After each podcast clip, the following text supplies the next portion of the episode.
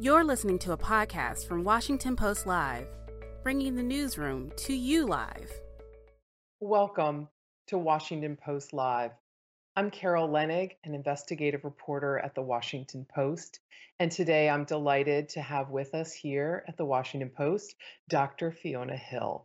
She served as a deputy assistant director to former President Trump, and she was also the senior director for European and Russian affairs on the National Security Council, where she worked from 2017 to 2019, a pretty historic period. She's also the author of a book that I've just finished reading, which is fascinating, and it's called There Is Nothing for You Here by Fiona Hill Finding Opportunity in the 21st Century. Dr. Hill, welcome to the Washington Post Live. Thank you for being here. Well, thank you so much for having me. I'm really delighted to be here as well. Awesome. Well, it's funny. I feel like we're looking at each other through a screen, and I watched your testimony as a reporter. So it's it's kind of fun to be able to ask you the questions I wanted to ask you then. Unfortunately, that all the congressmen were hogging the microphone. Um, you have a remarkable story growing up poor or impecunious. I think is one of your wonderful words in your book in the Northeast region in Bishop Auckland with uh, what you describe as a distinctive working class accent that you feared would hamper you there in your opportunities. You studied at Harvard, you became an American by choice, as you describe it, going on to serve in in three White Houses, three American presidents. Um, I want to ask you a little bit about the title of your book. It comes from advice that your father gave you. There's nothing for you here. Talk a little bit about how that led you to this remarkable American story. Well, thanks so much, Carol. And, you know, my dad said that to me in 1984, just as I was gearing up to leave high school. Um, it was against the backdrop of um, just the major, major, loss of jobs, a massive unemployment uh, crisis in the northeast of England and across the whole UK as a result of the reforms of Margaret Thatcher that privatised all of the previously nationalised industries of coal mining, the steelworks, the shipyards, etc. And in 1984, uh, for young people like myself, there was very little prospect of finding a job or going on to higher education. In fact, only 10% of uh, kids leaving school had something else to go on to. It might have been, you know, a place in a college, a technical school, uh, perhaps an apprenticeship for one of the limited um, number of uh, positions that was left in um, something resembling uh, industry. And my dad basically said, particularly as a, a young girl, a, a woman um, just about to embark off on uh, what he hoped was going to be, you know, a career. I'd done well at school. He just basically said to me, "Look, you know, there's nothing for you here, pet." That's the sort of term of endearment, you know, that dads call their daughters in the northeast yeah. of England. You know, you're going to have to go on, and you know, it's great you've got into university, but you're not likely to be able to come back here. And of course, that was really sad because honestly, you know, I love my family. I really love the northeast of England but you know here's my dad telling me you know you've got to go out and look for opportunities somewhere else because you know for him all the opportunities dried up too. He actually had a job one of the very few people who did at that time for him but it wasn't done before. He was no longer a coal miner.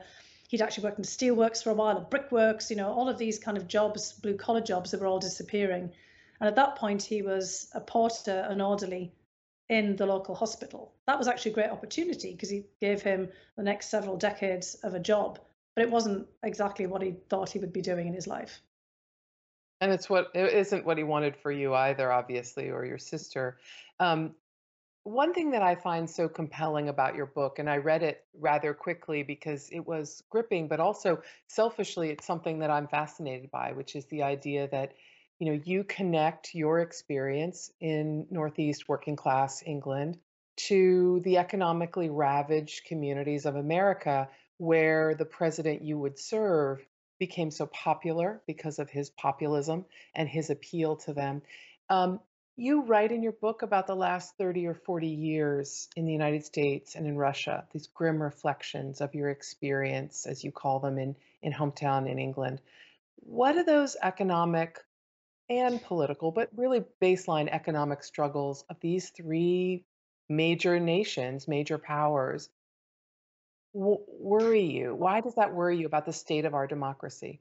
It's the striking similarities between all three that worry me the most because of the way that, particularly in the case of Russia, the collapse of its economy and, of course, the state um, with the end of the Soviet Union led to a very similar phenomenon that we saw in the UK and also that we've seen here in the United States increasingly over the last 20, 30 years, but especially after the Great Recession in 2008 and 2009, that mass unemployment led to, understandably, political disaffection, particularly among those groups that never got any new opportunity in the new world that was unfolding. And in Russia, in the 1990s, you had massive socioeconomic dislocation. You know, people from everything from nuclear engineers to the guys who were on the shop floor of factories lost their jobs as uh, the whole economy collapsed.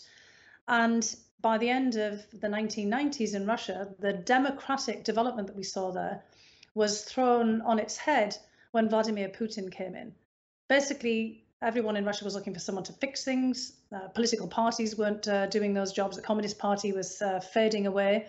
Vladimir Putin, who comes up through the back corridors of the KGB, is basically saying, I'm the savior, I'm the champion, I'm going to fix everything for you, I'm going to make Russia great again. But the idea is that I'm going to put you back in jobs and, you know, put us back on uh, a path, a familiar path to where Russia used to be before as a great power. Now, we've seen exactly the same thing happening over a different timescale, um, admittedly, in the United Kingdom, where the Brexit uh, referendum in 2016 was about the same thing. Look, you know, life has not treated you fairly, particularly in the north of England, where you know I grew up.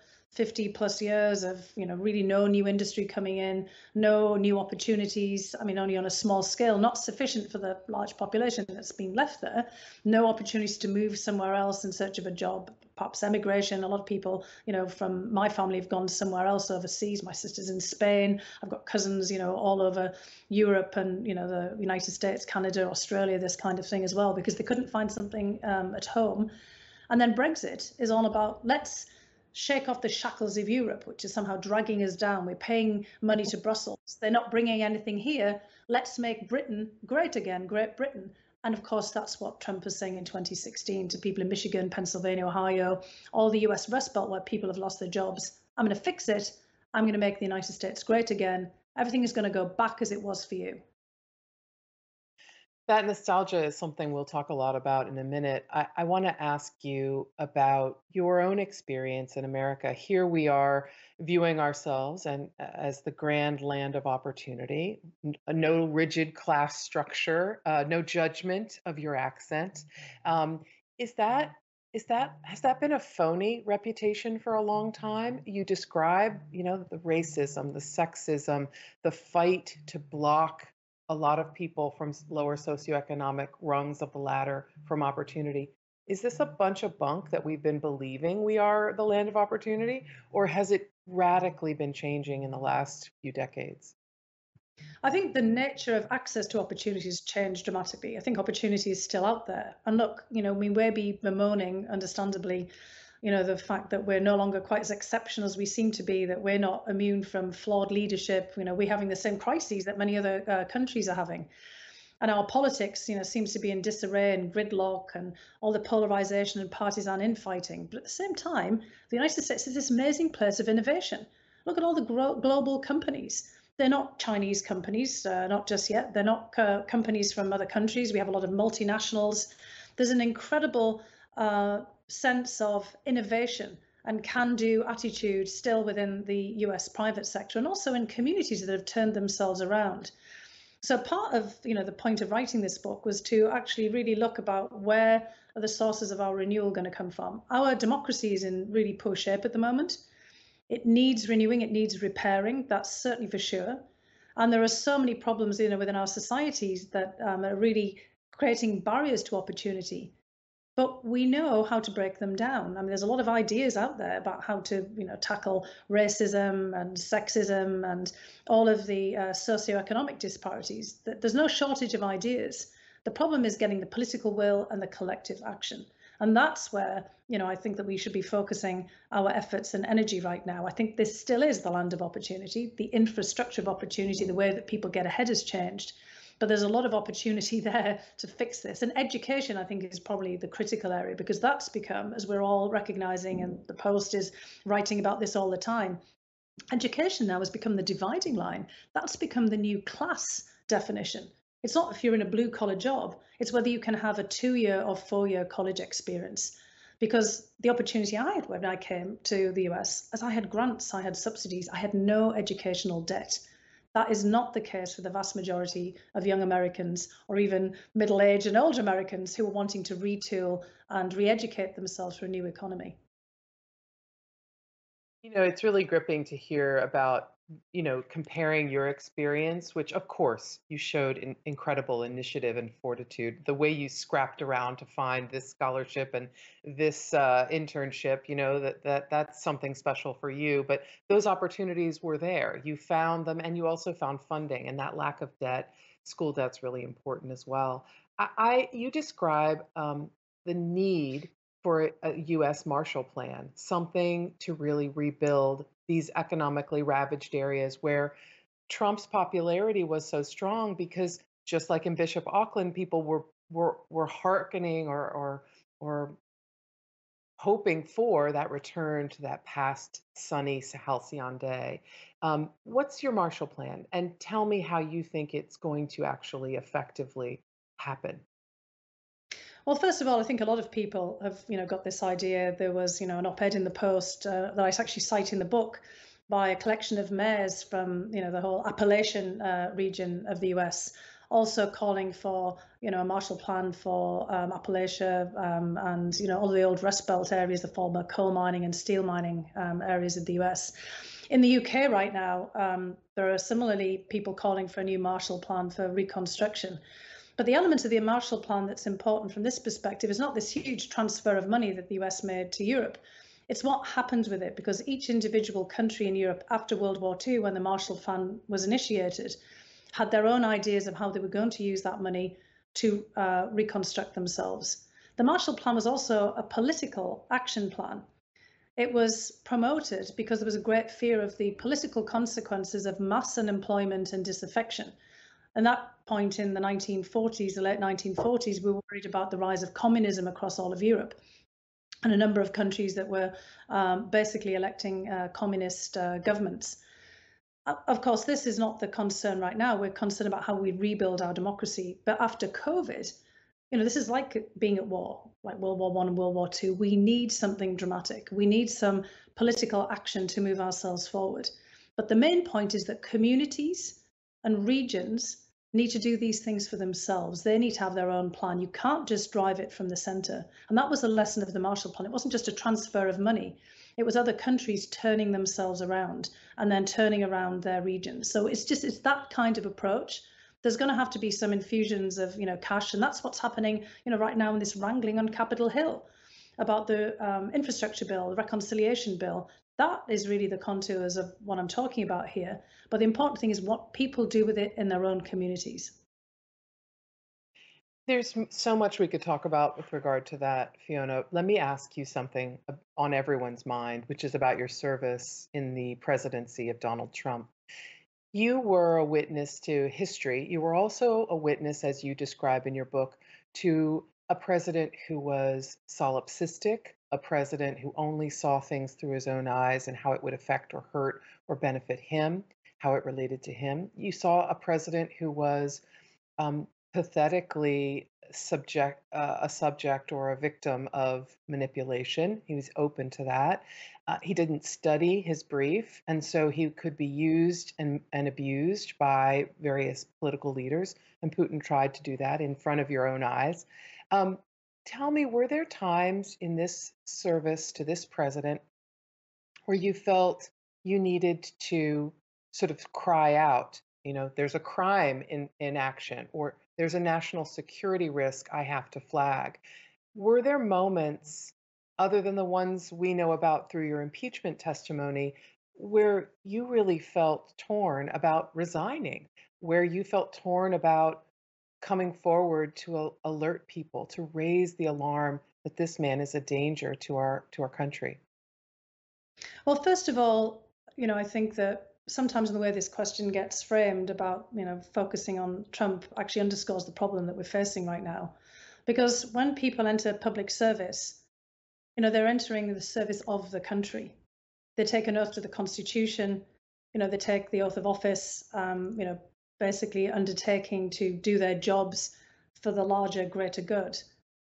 You don't take an oath of office to express fealty to some individual. And I think you know we've all lost um, you know kind of sense now of the preamble to the Constitution. We the people of the United States that you know we're not in thrall to one individual. And what I saw when I went into the NSC and into the government was an awful lot of people actually upholding that oath of office. So behind the scenes, there were people with very similar concerns to myself. And I had entered uh, the um, administration at the request of you know people behind the scenes to try to tackle the um, after effects of the influence operation that the Russians had launched against us in 2016, their intrusion into the whole electoral and democratic system. And the whole you know hope was that behind the scenes I could work with others to try to push back on this, make sure it didn't happen again, and deal with the fallout.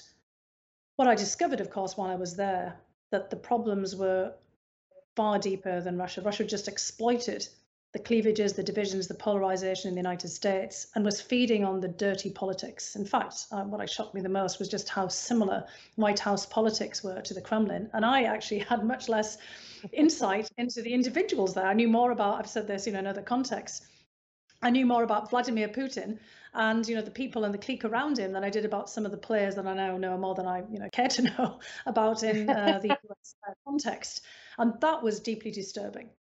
And I did yeah. you know speak frequently uh, inside, as many other people did. You know, I found well, we were already seeing kind of a flurry of books, but I can just tell you all the people who have not written books who were political appointees, many of the people who, you know, people saw testifying with me as fact witnesses at uh, the impeachment hearings, we'd already all spoken out. There was, um, I think, you know, a strong shared consensus that, as one very prominent person put to me, you know, uh, during a private moment, that the Republic was in trouble. And we all had to pull together to do what we could without any fanfare, without drawing attention to ourselves, but just to do what we possibly could to head off what was um, a real disaster that was produced domestically, not from overseas. And I'd already decided when I went in that I would not stay longer than two years. I said a little bit over that time. I'd got some really wise words from a colleague at Brookings, Martin Indyk, um, who had been, you know, the special envoy for dealing with the Israeli and Palestinian uh, conflict, that you must not become part of a problem. You can only stay as long as you think you're part of a solution. And very quickly, you know, I started to worry about this um, advice. I'd also had a lot of people telling me, don't do it. You'll be forever tainted. I felt that it was worth trying because of you know the magnitude of the problems and you know the importance of having public service even in the darkest of times. I mean, these are lessons that I took from my previous public service in uh, both the Bush and the Obama administrations, and I knew I'd be serving alongside people that I'd worked with there too. I mean, these amazing professionals across uh, the United States uh, government.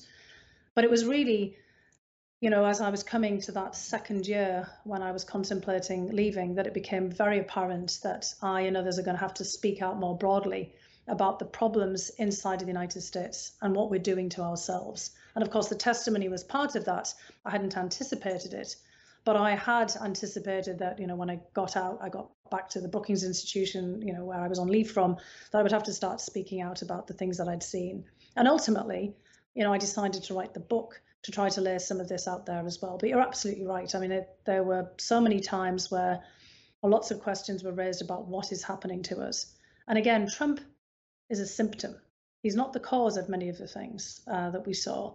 And while we were so fixated on what the Russians were doing or not doing, we were neglecting the kind of scrutiny that we needed to, to have on the domestic problems in the United States. So we really need to bring ourselves back to home, you know, to look at what we need to do to fix this dilemma we find ourselves in. I guess what I'm getting at, Fiona, and your question, your answer is perfect, but um, do you think that the American public should have known sooner before, you know, a whistleblower came forward from the CIA and alerted uh, the forces that be about his concern about a potential crime in in in action from the top of the White House? Do you think that pe- the American people should have known sooner from people like you and others that the Republic was in danger? I mean, in reporting for my own work, I learned there were many Fiona Hills, right, who were all clutching together to try to provide this protective wall. But, but should there have been a way for you to and others to communicate that earlier? Well, the, uh, uh, in terms of the phone call, because I'm sort of thinking about the sequencing of this. So I had actually left the National Security Council the week or so before the phone call. So I wasn't actually privy to it until you and everybody else was when the transcript was released and um, put in the paper. And that really, I think, crystallized what had been happening on the Ukraine front, you know, for many months. Now, I myself only learned about some of the information that helped me put the pieces together in real time, both during the closed door depositions when the line of questioning made it very clear that all kinds of things were going on behind the scenes. When I looked at the depositions um, of my other you know, colleagues from the government, and when I heard all of the testimony. So I think we were all learning in real time, myself and many others included, about all of these different parts of a story that we didn't have all of the pieces to pull together. So in a way, it was kind of a, a political version of, you know, 9/11.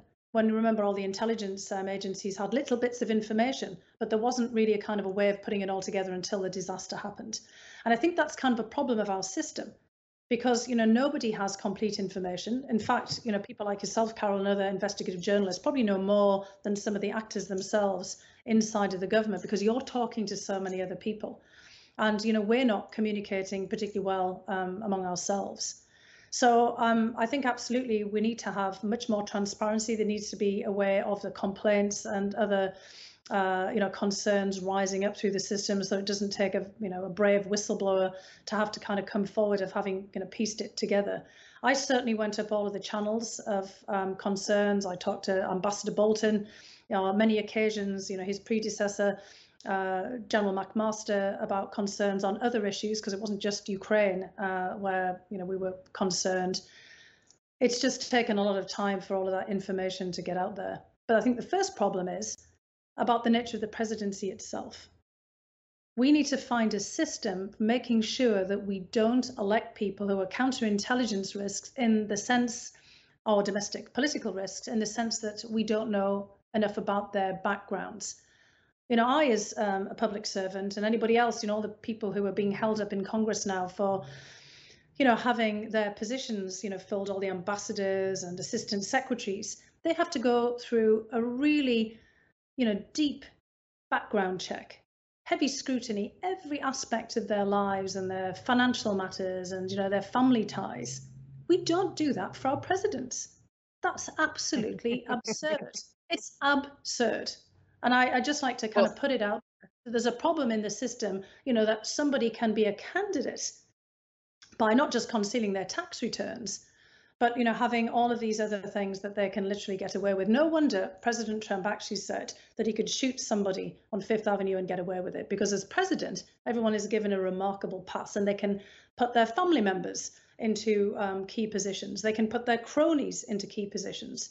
They can name people to positions. There's something wrong with that fetishization of the presidency.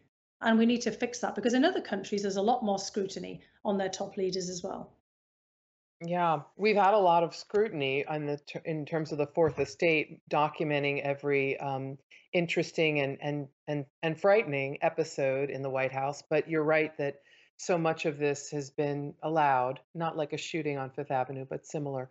Um, you and I share a, another um, theory, which is that from the reporting I've done and from your own personal experience, that many believe inside the White House President Trump was basically not very organized and disciplined. And if somebody who was more of a disciplined and organized, sort of Putin esque um, populist in, in this presidency, our democracy would and our republic would truly be uh, in the ICU and, and in danger of, of collapsing. Tell me what you think we do to protect ourselves from that. Well, we have to, you know, really figure out some of the issues that I'm talking about here. I mean, careful vetting of candidates. I mean, of course, that will require some legislative changes, and I'm, you know, really very concerned about the capacity of Congress to do this right now. One um, key thing is to hold members of Congress accountable uh, to their oaths of office, to their undertakings to serve um, their constituencies and the American people, and you know, call them out when they're lying. Uh, about um, you know critical issues like who won the 2020 um, election Because what I uh, foresee happening here is all of the members of Congress and the Republican Party who've given um, lip service or refused to repudiate um, President Trump's lies about the 2020 election. Um, you know, Vice President Pence, um, Nikki Haley, all the kind of people who are coming out now clearly wanting to run for the presidency are showing that they themselves are wanting to adopt these same kind of strategies that uh, President Trump has adopted. It's the style of Trump, and they will, of course, be much more competent in their um, in their approach and in their in, in their governance. But they're also trying to build their own presidencies and their own candidacies on the back of a lie, and we have to keep calling that out. And I think you know part of the problem is really in the reporting on this. You know, I in the um, testimony in the clip that you opened just called it out this is a fictional narrative. We shouldn't be giving credence to it. And the way that reporting works, I mean, Vladimir Putin takes advantage of this as well in the US um, media. We always do on the one hand and on the other hand. If on the other hand is a lie, we shouldn't be giving it any credence. And when vice presidents and you know former UN ambassadors and senators and Congress people basically give credence to a lie, that's when our democracy is in trouble. You know, George Orwell basically said you know, in a time of universal deceit, telling the truth is a revolutionary act. Well, then we'll all better be individual revolutionaries here because we're already in Orwell's 1984. And it, uh, that's of course the year that I went off to study Russia. And I didn't think that I would be seeing 1984 in the United States. I really didn't. Nor did any of these viewers tuning in today. Dr. Hill, we're running out of, we're out of time. It's been a fascinating conversation. Thank you so much for joining us. And to check out what other interviews we have coming up, please head to washingtonpostlive.com to register and to find more information about speakers like Dr. Hill. Again, our, my pleasure. Thanks so much for joining us, Dr. Hill. Have a great day, everybody. Thanks for listening. For more information on our upcoming programs, go to WashingtonPostLive.com.